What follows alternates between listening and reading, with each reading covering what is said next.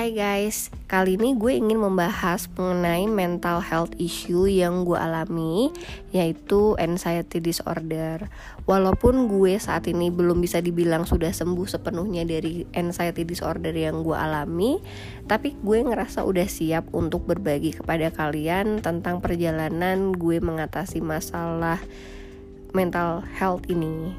Welcome back to my podcast Curhat 20-an with Mega Agnesti Anxiety disorder yang gue alami itu dimulai sejak tahun lalu. Dan gue akan membagi tiga part untuk menceritakan masalah gue. Yang pertama adalah bagaimana awalnya gue mengalami anxiety disorder. Yang kedua adalah bagaimana gue menghadapi dan mengatasi si anxiety disorder ini. Dan yang terakhir adalah bagaimana perjalanan gue setelah akhirnya menyerah dan memilih untuk bertemu dengan profesional. Yang pertama, waktu itu tuh gue sebenarnya nggak tahu persis sih apa yang membuat gue ke trigger sampai akhirnya mengalami kecemasan berlebih.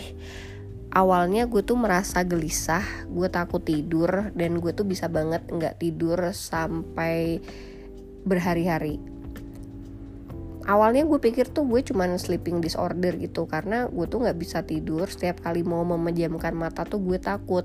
Gue tuh takut mati.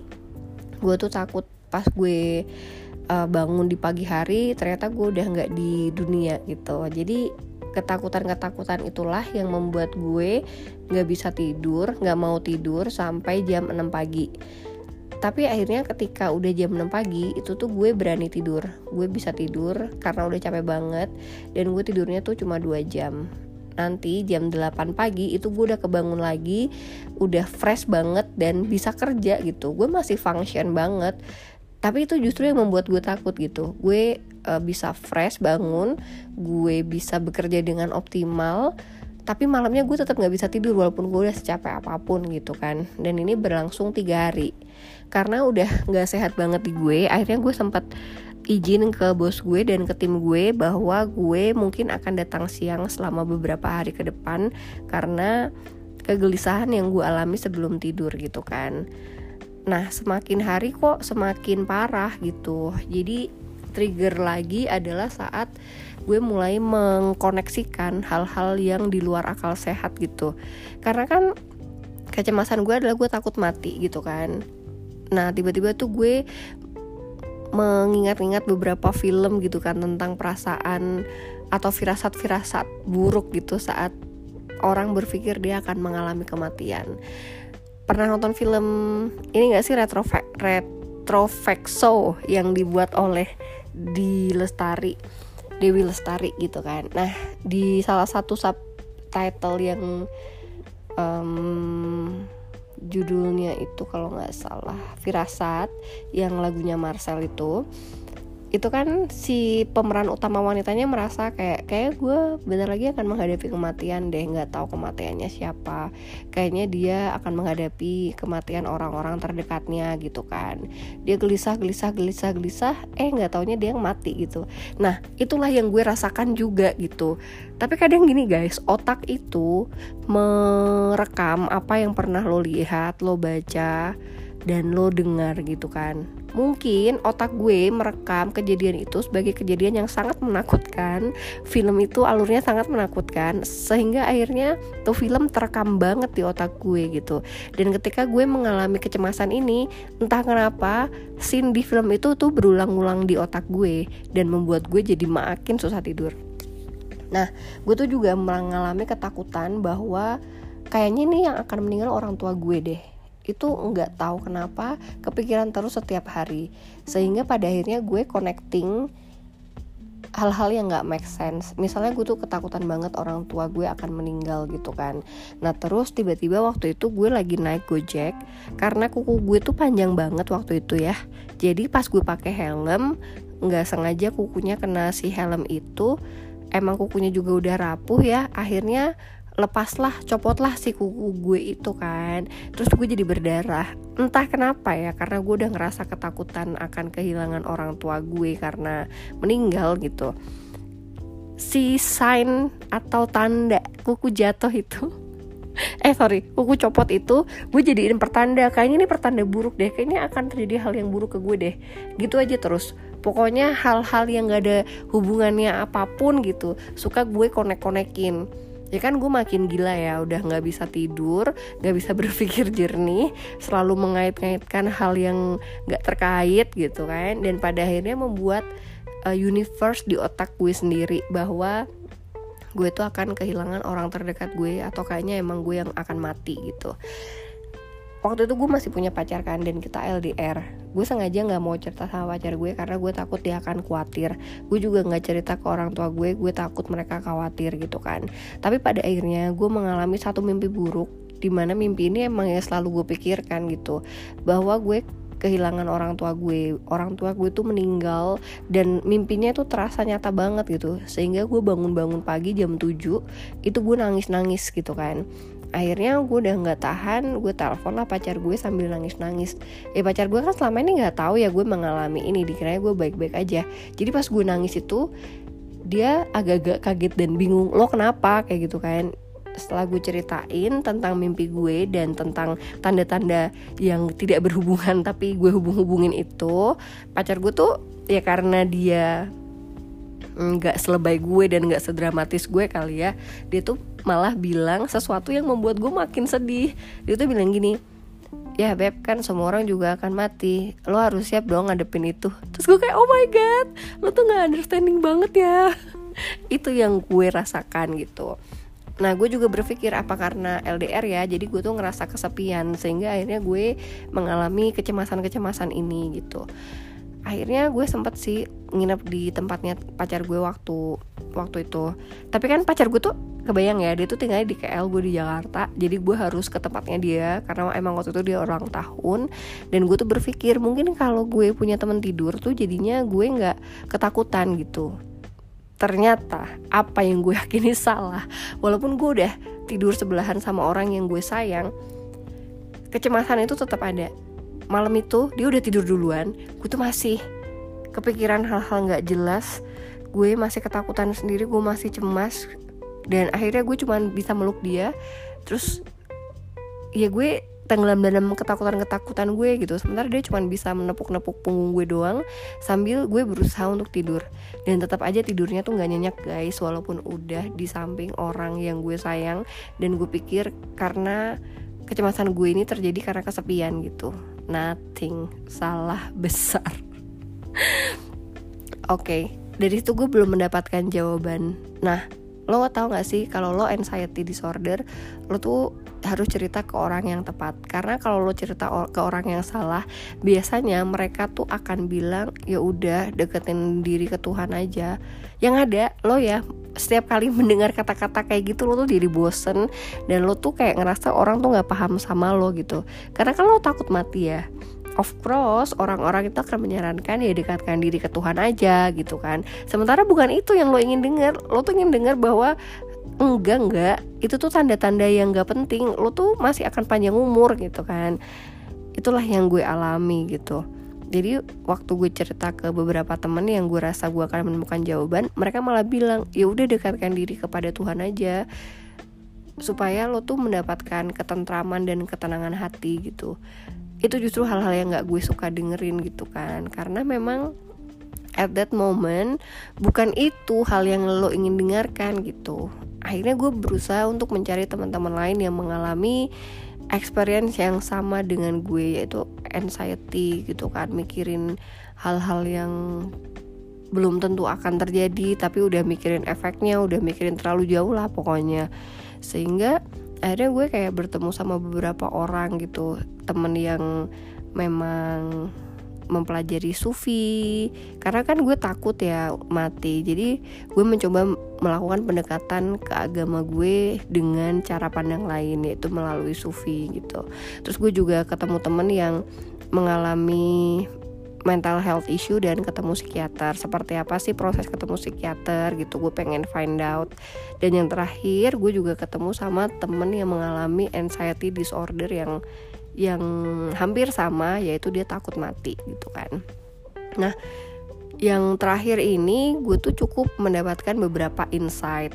Yang pertama dia tuh cerita lo tuh cemas karena pikiran lo tuh besar banget dan lo tuh takut untuk nggak bisa mewujudkannya. Makanya lo tuh jadi ngerasa bahwa hidup lo tuh nggak pernah cukup gitu. Lo ingin selalu uh, melakukan hal-hal yang lo pikirkan tapi lo tuh ngerasa lo nggak punya banyak waktu. Kata dia gitu sih. Gue tuh jadi merasa juga bahwa iya sih emang banyak hal yang gue inginkan dalam hidup dan gue takut gue tuh nggak punya cukup waktu gitu kan. Yang kedua dia mention juga bahwa anxiety disorder itu nggak nggak mungkin cuma terjadi satu kali. Sebelum sebelumnya zaman lo kecil dulu sebenarnya udah pernah lo alami. Cuman lo nggak ngeh aja kalau itu anxiety disorder yang sama Nah waktu dia bilang gitu gue jadi mikir zaman gue kecil dulu pernah gak sih gue mengalami hal-hal yang membuat gue cemas berlebih gitu? Ternyata gue pernah guys dua kali. Yang pertama waktu gue usia 18 tahun sama gue tuh takut mati gue takut membuka eh sorry gue takut menutup mata karena gue takut kalau pas gue buka mata nanti gue udah nggak di dunia ini dan itu gue nggak tahu kenapa nggak pernah tahu kenapa itu bisa terpikirkan oleh gue dan gue juga nggak tahu kenapa akhirnya gue berhenti memikirkannya. Satu lagi pas gue usia 13 atau 14 tahun gitu waktu gue pertama kali merasakan menstruasi cewek-cewek lain kan mungkin akan seneng ya ketika mereka pertama kali menstruasi karena mereka udah jadi dewasa. Gue tuh nangis guys. Gue tuh takut banget menstruasi. Bukannya takut karena ini bingung keluar darah kayak gitu ya. Bukan bukan. Yang gue rasakan waktu itu gue inget betul gue tuh takut untuk menjadi dewasa. Gue takut untuk memiliki tanggung jawab. Gue takut untuk memiliki payudara even gue takut untuk memiliki anak gue takut untuk membina rumah tangga membina keluarga. Nggak tahu kenapa ketakutan gue untuk beranjak dewasa itu sebanyak itu. Padahal waktu itu gue SMP kan dan gue tuh nggak melihat kehidupan dewasa yang menakutkan gitu. Tapi entah kenapa gue tuh takut. Sehingga akhirnya gue paham oh ini tuh yang dinamakan kecemasan berlebih gitu. Akhirnya gue googling googling nih tentang kecemasan berlebih atau anxiety disorder ketemulah gue dengan frase yang disebut situational anxiety disorder atau kecemasan berlebih yang disebabkan karena perubahan besar dalam hidup. Kalau saat gue pertama kali mengalami menstruasi, jelas itu perubahan besar dalam hidup gue. Dari fase anak-anak, akhirnya gue mengalami menstruasi dan gue oh bukan gue aja ya, bahkan publik dan juga secara biologis gue nih dinyatakan sebagai wanita dewasa kan ketika gue mengalami menstruasi. Tanda-tanda kedewasaan udah mulai muncul di mana gue sebenarnya juga udah bisa punya anak di umur segitu dan lain-lain gitu. Dan itulah yang menjadi trigger gue takut atau mengalami kecemasan berlebih ini. Nah sekarang yang menjadi um, trigger gue mengalami si anxiety disorder ini lagi adalah ternyata karena perubahan usia dari 29 ke kepala 3 gue tuh ngerasa takut banget untuk menghadapi usia baru gue ini. Karena usia 29 ke 30 itu gue kayak merasa umur gue bertambah artinya gue udah dewasa banget gue harus bisa diandalkan gue memiliki tanggung jawab yang lebih besar lagi gue harus take care my family take care orang tua gue take care adik gue dan gue juga harus well sebagai anak pertama I need to take care a lot of thing gitu kan. Itulah yang menyebabkan gue cemas banget terhadap segala hal. Gue takut gue memiliki tanggung jawab besar dalam keluarga gue karena gue anak pertama gue cucu pertama. Padahal sebenarnya ya orang tua gue pun nggak pernah meminta gue untuk mengemban beban itu gitu. I mean ya orang tua gue dua-duanya alhamdulillah masih sehat gitu kan. Jadi ya mereka nggak belum pernah melakukan obrolan-obrolan yang terlalu dalam gitu sama gue. Tapi kan mereka memang mulai open up tentang aset yang dimiliki di mana hutangnya di mana gitu. Dan apa yang harus gue lakukan kalau misalnya bokap gue udah mulai pensiun gitu gitu kan. Kebanyakan sih lebih ngomongin tentang finansial dan mungkin mentalitas untuk menghadapi uh, usia senjanya kedua orang tua gue gitu hal-hal itulah yang pada akhirnya memicu gue untuk mengalami situational anxiety disorder ini. Jadi instead of takut mati sebenarnya gue lebih takut untuk menjadi tua. Jadi gue cemas untuk growing old gitu. Sehingga itulah yang menyebabkan gue mengalami anxiety disorder. Tapi satu lagi nih ternyata emang gue tuh takut mati. Kenapa gue takut mati? Gue tuh merasa bahwa gue banyak berdosa di dunia ini jadi kalau gue mati gue akan mengalami siksa kubur dan gue akan masuk neraka. Entah kenapa hal itu sangat menakutkan banget buat gue. Itulah yang gue rasakan pertama-tama mengenai anxiety disorder. Jadi tadi ya tanda-tandanya adalah gue gelisah gue cemas karena hal yang gak jelas. Kadang gue udah tahu masalahnya apa tapi gue berputar-putar di kotak itu aja gitu loh tanpa berusaha untuk mengatasi masalah tersebut. Karena gue semakin mikirin semakin dalam semakin dalam tapi pikiran gue itu malah memikirkan hal-hal yang tidak terjadi gitu. Jadi misalnya gini nih uh, gue tuh berpikir bahwa gue ingin resign tapi nanti kalau gue resign terus gue masih belum punya kerjaan baru maka gue akan miskin. Kalau gue miskin nanti gue nggak bisa makan. Kalau gue nggak bisa makan nanti gue sakit perut. Kalau nggak bisa perut nanti gue mati. Waduh gimana dong gue kalau nggak punya kerjaan gue mati gitu. Itu yang gue pikirkan. Padahal keadaannya gue saat ini masih punya kerja gue belum ngajuin surat resign dan gue bahkan nggak ada kepikiran untuk resign gitu. You know? Gitu kayak lo udah mikirnya 10 langkah tapi you're not even melakukan satu langkah apa pun terkait hal itu gitu. Itulah yang disebut anxiety atau kecemasan berlebih. Lo mencemaskan sesuatu yang belum tentu terjadi. Bahkan ketika sesuatu itu belum ter, uh, belum tentu terjadi lo tuh udah mikir berbagai kemungkinan dari kejadian tersebut. Kompleks kan? I know kompleks banget. Dan itulah yang dirasakan orang-orang yang mengalami kecemasan berlebih. Nah sekarang kita memasuki part kedua tentang bagaimana gue menghadapi anxiety disorder. Tentu saja gue berusaha meng melakukan banyak hal yang terkait anxiety disorder gue ini. Yang pertama, of course, yang selalu gue lakukan pertama adalah beribadah karena nggak bisa diingkari sih guys, emang beribadah ini gue mencoba mencari kedamaian. Gue sholat lima waktu, gue baca Al-Quran gue bahkan baca Al-Quran beserta artinya ya untuk menemukan apa sih ini apa sih yang gue cari. Gue pengen mencari jawaban tentang kegelisahan-kegelisahan gue gitu. Dan ternyata dua hal itu tidak membuahkan hasil. Tapi I keep doing it. Gue kayak tetap ibadah gue tetap mencari jawaban melalui agama tapi mungkin gue tidak bertemu guru yang tepat gitu kan. Not even guru yang tepat gue bahkan nggak mencari guru gitu. Gue mencari dengan sendirinya. Sehingga pendekatan secara spiritual ini kurang memberikan dampak kepada gue. Akhirnya gue berusaha mencari uh, teman yang belajar sufi.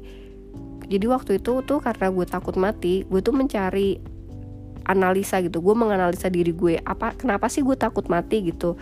Satu gue takut uh, siksa kubur. Gue takut neraka. Terus gue takut kalau misalnya gue mati keluarga gue gimana gitu kan.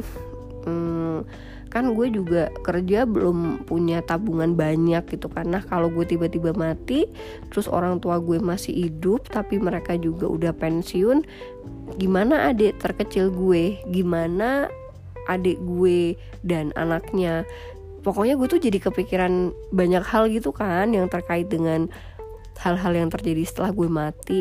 Sehingga gue tuh jadi berpikir gitu gue harus berbuat apa ya untuk keluarga gue supaya mereka safe walaupun gue udah mati gitu.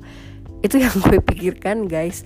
Jadi uh, ketika gue udah melakukan pendekatan secara spiritual dan belum menemukan jawabannya gue ketemu teman gue yang belajar sufi dan membuat gue feeling better memang tapi gue masih belum menemukan jawabannya.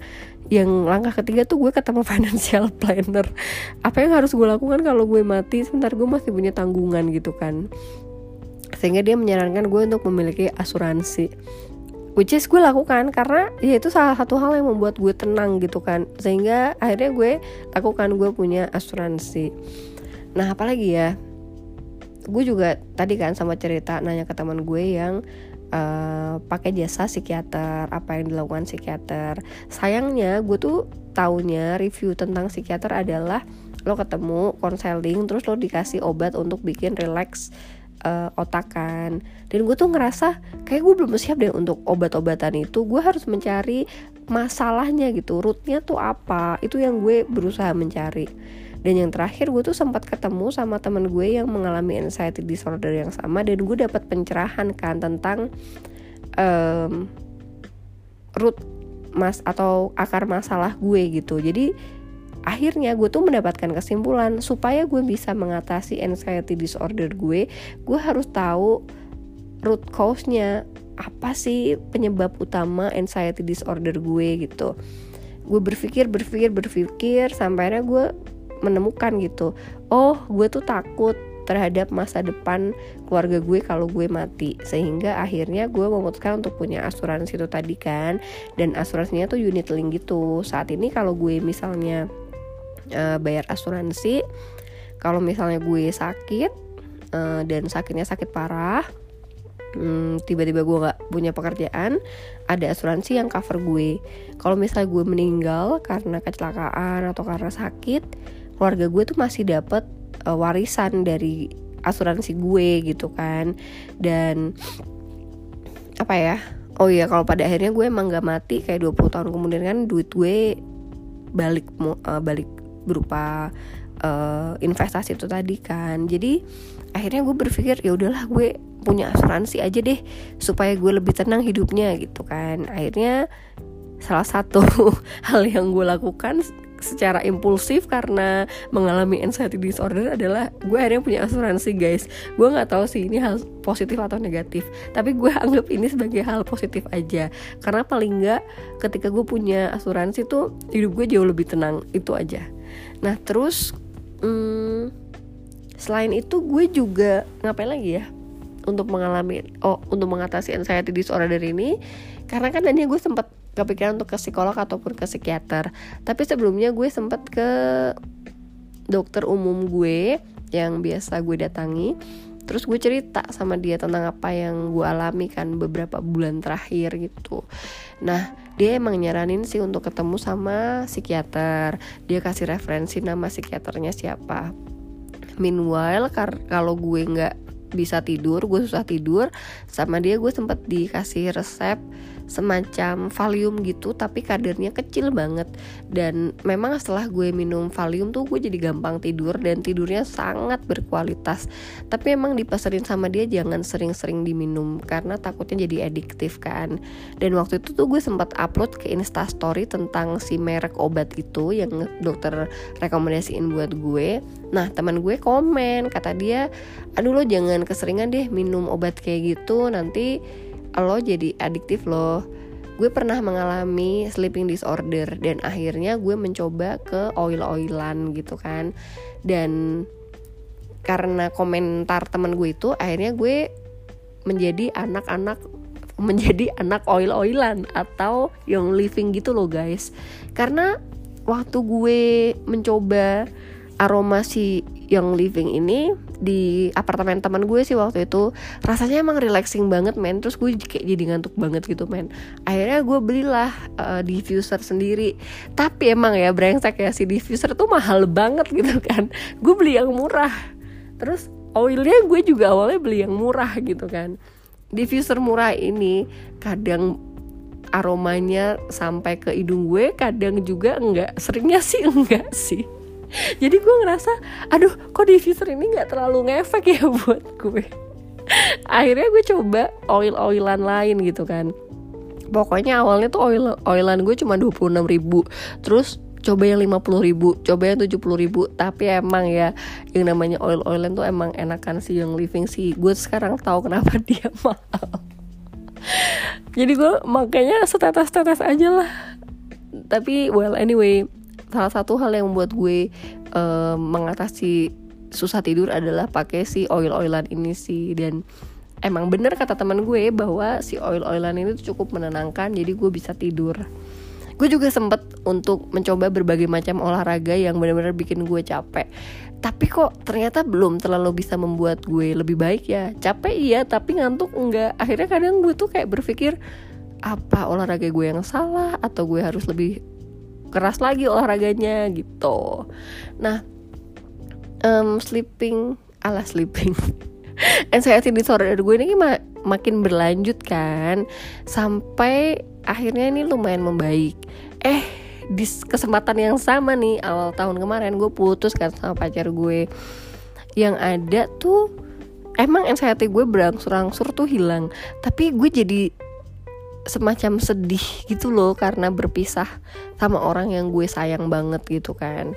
Tapi berpisahnya juga baik-baik karena emang kita punya masalahnya salah satunya adalah religion issue kan. Jadi kayak gue merasa sedih banget. Akhirnya gue berusaha mengatasi kesedihan gue dengan ngedit dengan beberapa orang. Tapi yang ada ketika gue mulai suka sama satu orang dan ternyata dia tidak memiliki feeling yang mutual sama gue akhirnya gue malah makin sedih gitu kan. Jadi beberapa bulan terakhir tuh gue sempet kayak dating detox gue nggak jalan sama siapa pun. Gue berusaha menetralkan diri gue menetralkan perasaan gue gitu kan. Hmm, pelan-pelan gue mencoba let go my ex dan gue mencoba untuk menetralkan diri dari dating-dating gak jelas itu tadi itu kan. Sampai akhirnya masuklah kita ke part 3 gimana akhirnya gue ketemu sama uh, professional help help gitu kan. Jadi waktu gue mulai stres karena anxiety karena susah tidur karena sedih juga uh, berpisah sama orang yang gue suka dan gue juga punya beberapa masalah di kantor. Masalah di kantor ini juga ternyata munculnya tuh karena gue mengalami anxiety disorder guys. Karena gue ngerasa nggak happy kan dengan hidup gue jadi gue ngerasa kehidupan kantor gue juga nggak menyenangkan gitu. So serius deh anxiety disorder tuh nggak enak banget karena it affecting your whole life. I mean not only your physical thing ya. Kok physical sih not only your psychological thing tapi juga ternyata berpengaruh ke kehidupan lainnya gitu. Tentang interpersonal interaction lo jadi kayak menutup diri dari lingkungan sekitar lo menarik diri lo nggak ketemu orang lo malas berinteraksi sama orang gitu. Pada akhirnya malah lo semakin merasa kesepian kan. Dan pada akhirnya otak lo tuh kayak ngeblank pokoknya otak lo tuh jadi nggak berjalan dengan beres deh gitu capek deh pokoknya anxiety disorder ini membuat hidup gue tuh jadi nggak happy banget gitu kan. Akhirnya karena gue nggak happy itu berpengaruh kepada fisik gue. Gue jadi jerawatan banget. Emang dari dulu gue jerawatan sih tapi yang lately tuh makin parah karena jerawatnya tuh gede-gede dan makin banyak gitu. Udah gitu suka beruntusan di daerah dagu gitu kan. Jadi gue akhirnya kayak minta saran temen gue ke gue ke dokter mana ya untuk mengatasi jerawat gue ini gitu nah akhirnya teman gue memperkenalkan lah gue ke dokter yang namanya dokter Yofi. Dokter Yofi ini sebenarnya adalah nutrisionis kan. Tapi dia tuh bisa memberikan apa ya analisa ke tubuh lo kenapa lo jerawatan gitu. Dan apa yang harus makanan lo hindari atau harus lo konsumsi. Karena gue akhirnya um, tertarik dengan profilnya dokter Yofi ini datanglah gue ke dokter Yofi gitu kan. Akhirnya gue di scan dengan alatnya dia yang bisa melihat gue tuh badannya kenapa sih kok bisa jadi jerawatan gitu kan. Nah dari situlah gue ditemukan bahwa gue tuh um, kekurangan hormon endorfin sama kekurangan eh belum belum ini belum masuk part itu ding. Jadi waktu itu gue dilihat sama dokter Yofi dianalisa gitu pakai alat yang computerized sepenuhnya gitu kan. Jadi di situ tuh dilihat gue kayak uh, metabolismenya nggak bagus gitu. Pencernaan gue nggak bagus usus gue nggak bagus asupan gue juga kurang nutrisi-nutrisi yang harus dipenuhi pun kurang gitu. Padahal gue harus banyak uh, vitamin B kompleks gue kurang vitamin D gue kurang vitamin K gue kurang probiotik. Sehingga badan gue tuh jadi nggak sehat gitu guys. Badan gue nggak sehat selain pencernaan ternyata itu gue mengalami lower back pain. Sebelum gue ketemu dokter Yofi gue emang sempat ketemu dokter Syaraf. Gue tuh ngeluh dok saya mengalami lower back pain atau bahasa kecilnya tuh encok. Nah terus bahkan sebelum gue cerita ke dokter Yofi melalui alat itu dia bilang lo tuh punya lower back pain gitu kan. Karena lo kekurangan si zat-zat ini. Terus gue ngerasa oh my god nih alat keren banget sih bisa mendeteksi badan gue gitu. Bahkan dari yang cuma jerawat ternyata jerawat itu adalah gambaran keadaan tubuh kita sepenuhnya kan. Nah salah satunya adalah karena gue kekurangan asupan-asupan itu gitu. Salah satunya adalah karena metabolisme tubuh gue tuh nggak bagus. Kenapa metabolisme tubuh gue nggak bagus? Gue tidurnya nggak bagus gue makanannya nggak bagus. Jadi gue kayak harus menghindari makanan apa? Terus gue harus mengkonsumsi makanan apa? Gue harus minum obat yang untuk memperbaiki sistem metabolisme gue. Gue harus minum obat untuk detox gitu. Nah semuanya itu di resepin sama si dokter Yofi ini. Nah Ternyata si alatnya dokter Yofi itu nggak cuman buat menganalisa keadaan tubuh. Tiba-tiba gue dianalisa keadaan otak atau mind gue dan ternyata grafik yang paling tinggi ditunjukkan adalah kecemasan. Jadi dari alatnya dokter Yofi ini gue kayak kelihatan gitu loh guys bahwa kecemasan gue tuh tinggi banget levelnya. Udah gitu gue merasa tidak dicintai, gue sedih karena perpisahan dengan orang. Terus gue juga dibilang um, apatis dan gue judgmental. Nah, gue tuh kan gak cerita apa pun ya tentang diri gue ke dokter Yofi. Ketika dia melihat grafik ini tuh, dia nanya ke gue, lo kenapa? Kok ngerasa cemas berlebih apa yang sedang lo alami?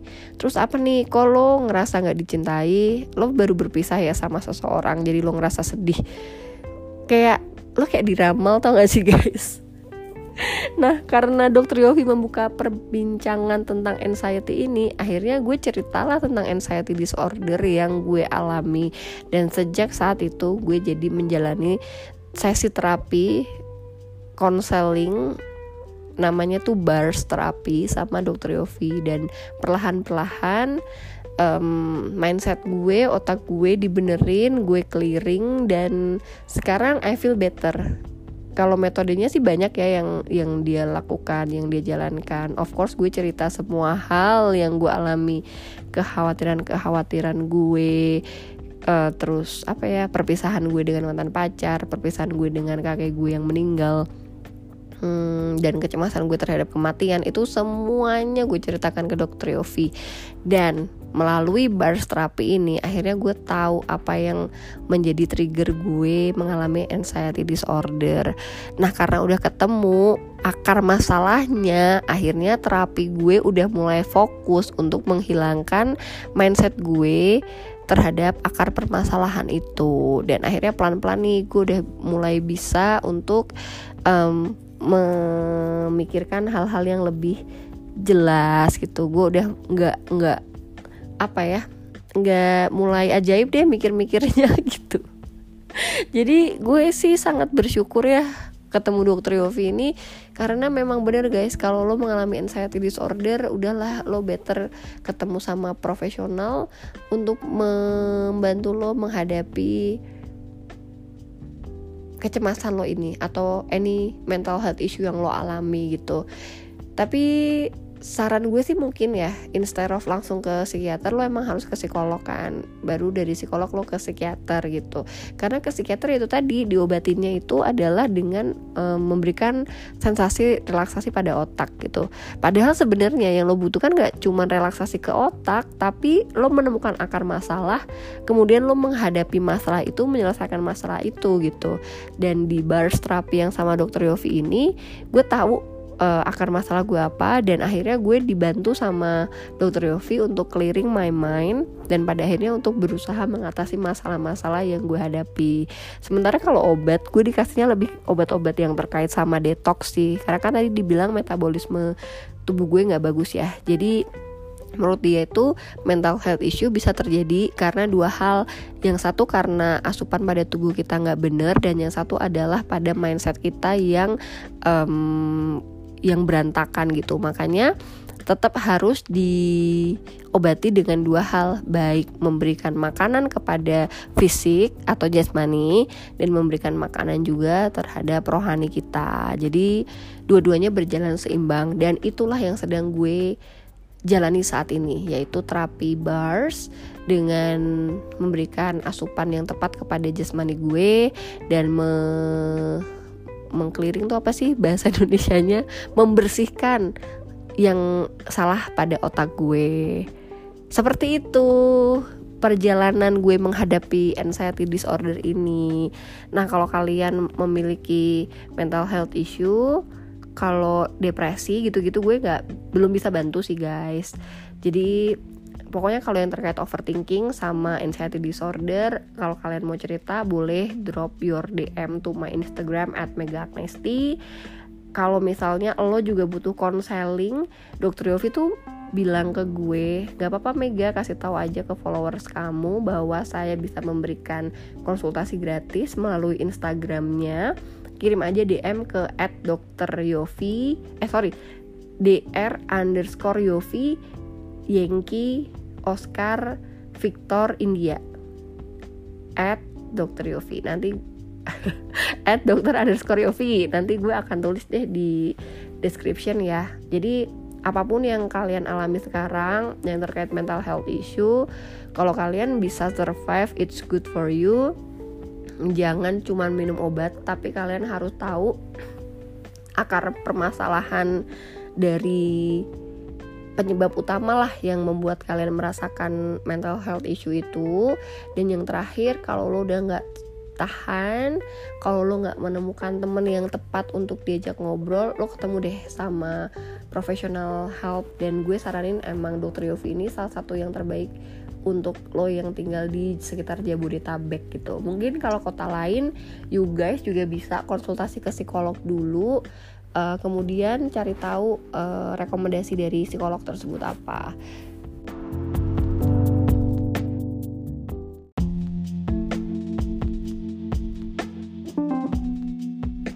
Pokoknya guys, mental health issue atau masalah kejiwaan ini bukan hal yang tabu lagi untuk dibicarakan.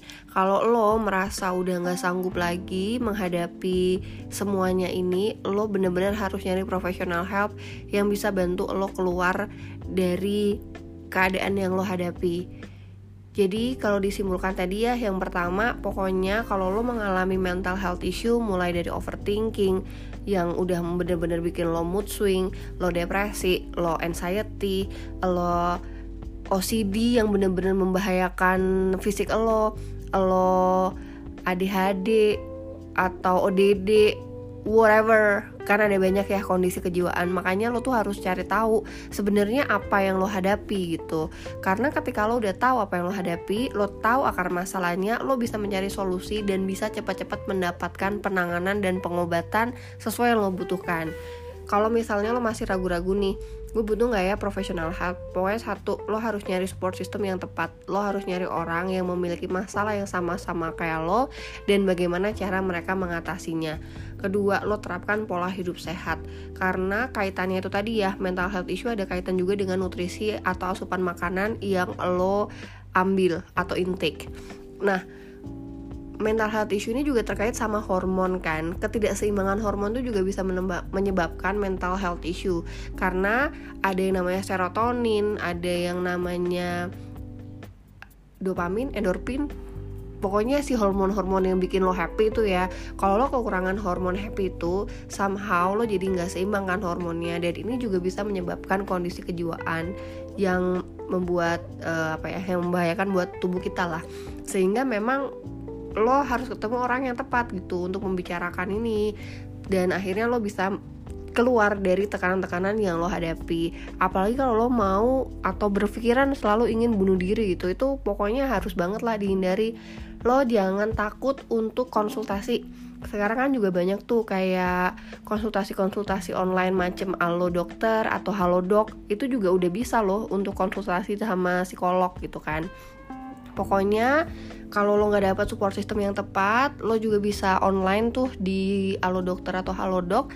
Dan yang terakhir lo memang harus ketemu psikolog, psikiater maupun tipe-tipe dokter kayak si dokter Yofi tadi yang gue bilang orang yang belajar tentang neuro linguistic program. Karena dari mereka lo akan dibantu untuk terapi, untuk clearing supaya bisa menemukan kembali diri lo supaya hidup lo lebih bahagia Oke, okay, semoga episode ini bisa memberikan manfaat untuk kalian yang sedang menghadapi mental health issue.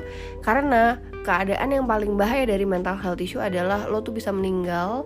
Um, karena gue juga pernah kehilangan orang terdekat gue yang disebabkan penyakit psikosomatis atau dia meninggal karena mental terkait sama penyakit kejiwaan yang dia alami. Dia tuh ngerasa tertekan sampai akhirnya karena saking tertekannya dia udah nggak bisa ngomong lagi gitu tanda-tandanya adalah uh, beliau linglung beberapa saat dan langsung drop drop drop drop drop keadaannya tanpa ada ditemukan penyakit apa pun yang kayak cancer, tumor atau apa gitu ya. Nggak ada penyakit-penyakit kayak gitu. Ternyata memang uh, penyakit psikosomatis ini adalah penyakit yang menyerang syaraf disebabkan karena kondisi kejiwaannya mengalami ketidakseimbangan. Jadi take care of yourself, take care of your soul, feeding your body, mind and soul with a beautiful thought. Oke. Okay? Selamat malam. Bye bye.